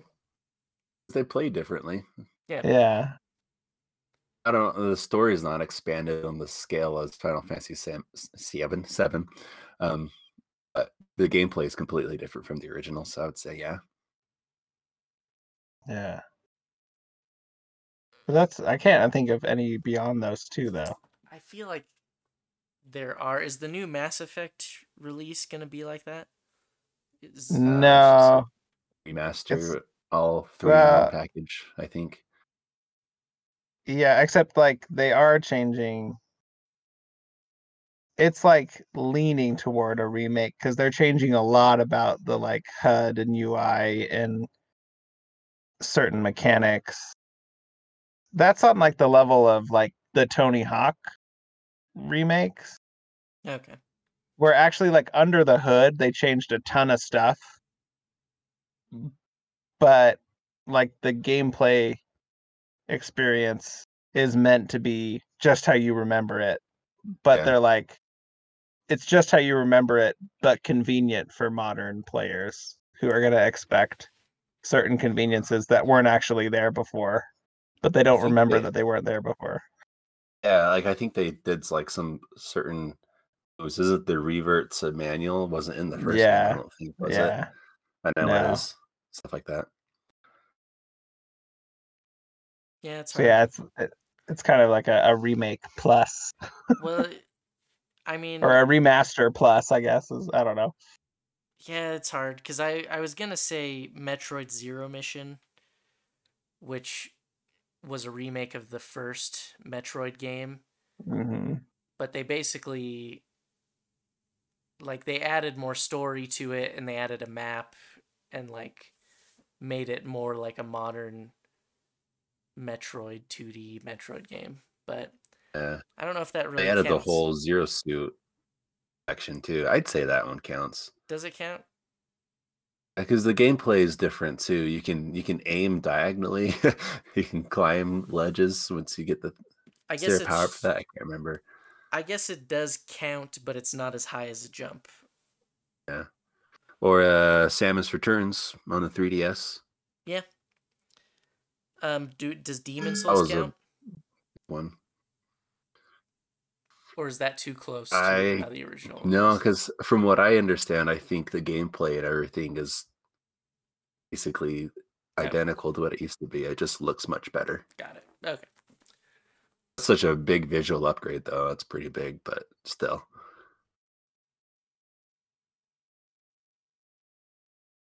Man, there's there's way more of these than I even thought of when we first started discussing this. Mm. There's been a ton of remakes and remasters, and I Yeah. mean, you kind of you kind of have to do it. Like, there's some Yeah. stuff that you want to. It's kind of how mean, video already- games preserve themselves, right? You just keep bringing Yeah, it forward, or else it gets lost. You could say the two Zeldas on the 64 were. I don't know if that's a remake or a remaster. I would say a remaster uh, on the 3DS Right. as well. They Mm. look much better and they play better, but still the same game essentially. Yeah. I don't think this is a discussion you can have about like other mediums. Cuz like a movie you can't slice and dice it as much. Like you're either reshooting the movie or you're touching up the original. There's no like there's none of this nuance like there is with games Yeah. where it's like they're not going to like splice some new shots. I guess like that's a director's cut though. I guess as I'm saying this Zack Snyder's Justice League I was just saying, yeah, the Snyder Cut. it kind of is uh, a reimagining of a movie because they did film new stuff and splice it in with old stuff and re-edit. So never mind. Maybe you can do it with other mediums. Doesn't happen as much though. Yeah. Oh, not nearly as often. Well, so I I I think we've covered all of the questions I had and all the directions I wanted to go with this. And I guess Um, we'll end with sorry. we'll end with one question, or I guess if you guys have other things you want to talk about, I'll end with one question. Um, how much of a factor is it for you when you're thinking of buying or playing a game? Do you consider like I want to play something new and innovative, or I want to play something familiar that's you know in my favorite genre that plays like my favorite games, or do you not really think about that? I I don't know if I necessarily think what can I play that's new and innovative, but I definitely Mm. think what can I play that I haven't played before. Right. And so uh, there's a good chunk of like remasters and remakes that I haven't played before. And if I have played it before, I do look for all right, what makes this worth playing again? Like I I Right. don't think I'm going to like play like I bought Mario 3D All-Stars. But I had already 100% Sunshine on the GameCube and Galaxy on the Wii. And I did. I had never done that with Mario 64, and so that was kind of my drive to play Mario 64 all the way through. But I haven't really thought about doing Sunshine or Galaxy. Even though I know I would have a fun time doing them again, I have enough games where I, I kind of want to gravitate towards things that I'd never have like I guess I had played Mario 64 before, but it was a different experience than the times I had played before. And so Right. I I think like I've started Last of Us, but if a new Last of Us comes out, I won't want to start from my same save file. I'll want to have that full experience with the new version. Whereas like I think like if something does look new and innovative to me or looks like a genre I like but has like a different spin on it, I'll gravitate towards that more than something that was freshly remade that I hadn't played before. Right. What about you, Curtis?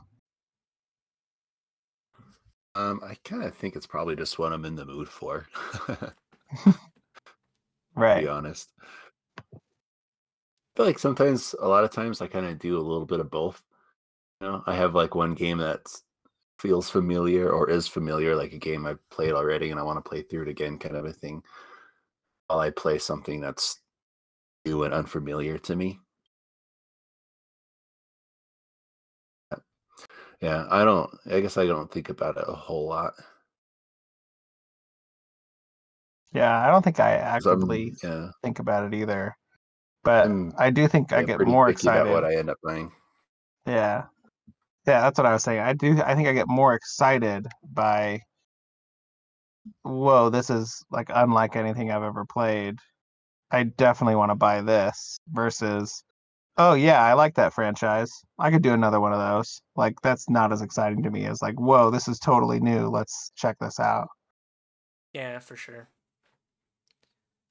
And I think Ryan, something you were saying kind of triggered it to make sense in my mind. Like I got really excited about the Tony Hawk remakes because I had touched those games, but I hadn't really been able to play them as much as I wanted when they were first came out. So I was like, this is finally my chance. But like the Mass Effect Legendary Edition, I pretty sure I will not buy because I was able to really dig into those games and I don't think I need to re-experience them. And so it's the same with the Last of Us remake. It was like I've played that game I think all the way through at least three times. I I don't need that experience. And I guess that's why it was so frustrating for me. It was like, no, like I'm I'm good on that one. Like I've had enough of it. But there's probably a lot of people out there like you, Ryan, who have not had enough of it. And that's really who it's for. Yeah. Um Yeah. And so I'm like sitting here thinking like if they did a remake of Knights of the Old Republic, I would be there for that. Because I would feel like I'm a different person now than I was when I played it. I want to know how I'd react to it now, you know? Yeah, and I I do think like probably the same for you guys, but like what I said was a bit more generalized, but there are certain games where like I could play them over and over again if they kept remaking them. But I would be less excited about it.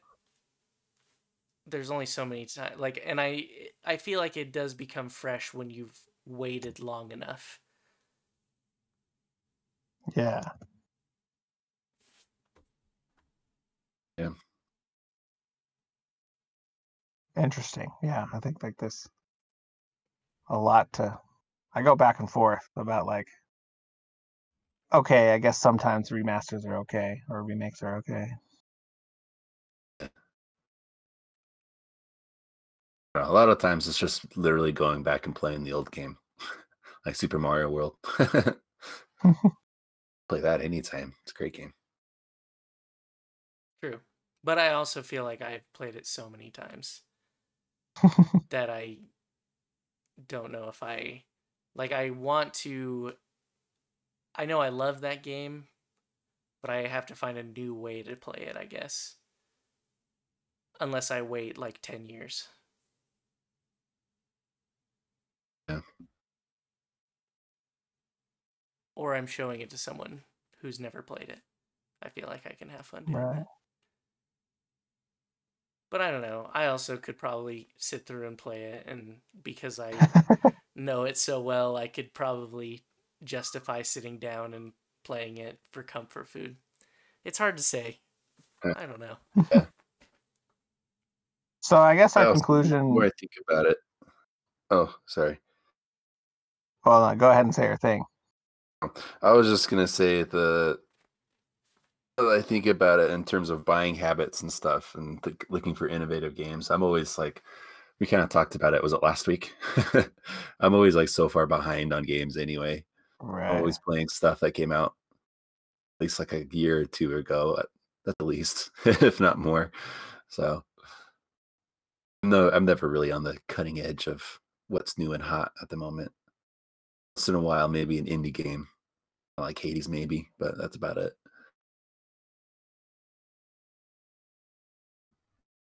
Yeah. So I guess the conclusion I'm getting from this discussion is we want both. We want innovation and we want repetition, but do them both the right way in the way we like. Yeah. so good luck, game developers. That's the only way to do it is the right way. You better know what way is right. Because we think we know, but we probably don't know. I think Exactly. the solution is to destroy the internet and just let people do whatever they want and the consumer has to deal with it. Yeah, there you go. we solved it. There you go. End of episode. I wonder, I wonder how many companies would go under. They can tell how people felt about their games. Like, oh, I think it's fine. I think, yeah. Let's do another one. For sure. Just, well, we're not making money all of a sudden. I don't know. Well, any game companies listening to this, we dare you to try it. Let us know how it goes. Email us at podcast at gmail.com. Why can't uh, Sonic look more like a hybrid between a real life thing and a cartoon? That was reference So- to the movie Sonic. Which in the end worked out for them, I guess. I know, but I wish they would have released the original version and that they could have learned a valuable lesson in such a bigger Release way. the original cut. Yeah. Yeah, release the ugly cut. Hashtag. All right. Well, I think that covers it for today. Uh, thank thanks all who listened through this whole thing. Let us know what you think, and we'll be back soon with another episode on on another random video game topic. Thanks for coming to see James. Yeah, Curtis. Hashtag peeps versus LaCroix.